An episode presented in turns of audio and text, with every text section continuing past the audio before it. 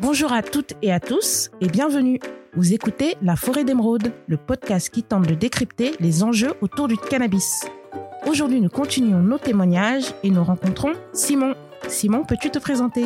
Bonjour à tous, Simon, euh, j'ai 47 ans, j'ai trois enfants, donc marié trois enfants, dont un enfant qui a euh, 19 ans, qui va sur ses 20 ans. Et euh, donc c'est très bien que euh, j'intervienne dans ce témoignage pour pouvoir parler aussi de, de ma relation avec mon fils à ce sujet. Parfait. Peux-tu raconter euh, tes premiers contacts avec le cannabis? Alors, mes premiers contacts avec le cannabis, si mes souvenirs sont bons, ça a commencé quand j'avais 11 ans, donc à ma rentrée en sixième. À cette époque-là, le cannabis c'était quelque chose de, de, de nouveau, c'était quelque chose que tout le monde voulait essayer. Paradoxalement par rapport à la cigarette où personne n'en voulait, mais le cannabis a eu un, a eu un impact fort euh, sur ma génération et de la consommation euh, qui en a suivi. Donc c'était plutôt une consommation en groupe avec tes amis ou consommation?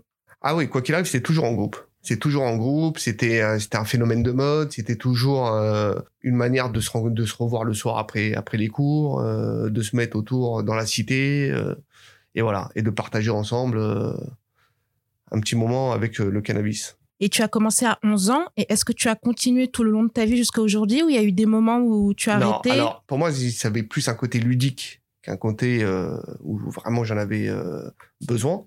Mes potes ont continué à consommer, moi j'ai arrêté et euh, j'ai arrêté parce que ça me réussissait pas forcément.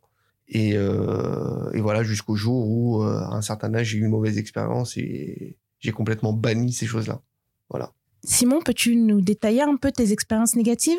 Alors oui, euh, alors ces, euh, ces expériences négatives n'étaient pas liées directement au cannabis, mais plus à l'éducation que j'avais euh, de par mon père, qui était très sévère, qui était très dur, etc. Où à l'époque, la génération que j'ai connue moi était beaucoup plus stricte qu'elle peut l'être aujourd'hui avec nos enfants. Un soir, je suis rentré, je suis rentré, je sentais le, le cannabis et que je me suis fait massacrer par mon père. Donc de là, il y a eu une perte de confiance, il y a eu une perte de, de, de, de- une perte de, conf- de, de, de confiance de mon père et une perte de confiance de moi-même, et qui fait que euh, je me suis posé pas mal de questions. Donc à cette époque-là, effectivement, je me battais beaucoup, je faisais beaucoup de sports de combat. Si on mélangeait à ça l'alcool et le cannabis, ça faisait mauvais ménage.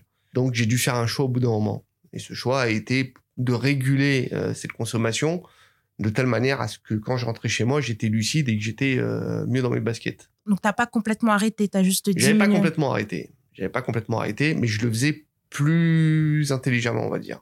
Et maintenant, euh, tu nous as euh, évoqué le fait que tu es père de famille. Oui. Et donc, comment, comment tu vois la chose?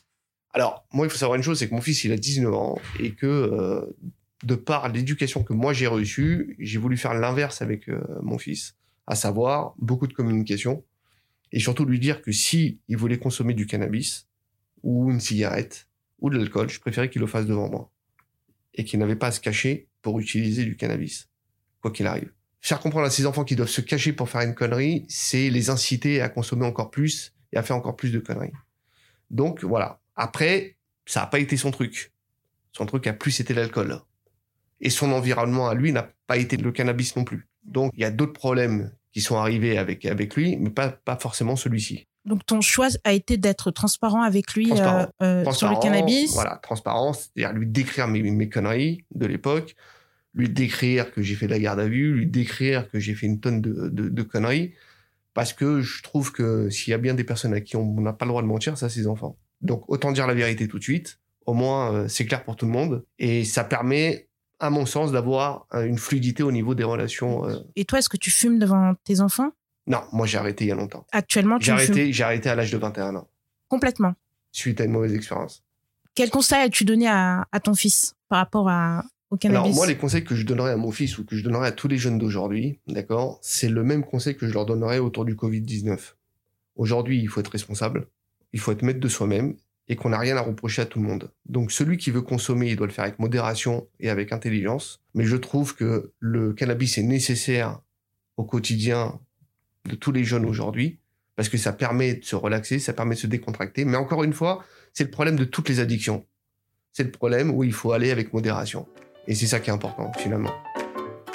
Merci Simon pour ton témoignage. Merci à vous. Merci, euh, chers auditeurs, et je vous invite à consulter nos autres témoignages et je vous dis à bientôt. La consommation de cannabis est illégale et dangereuse pour la santé. Information prévention sur drogue-info-service.fr.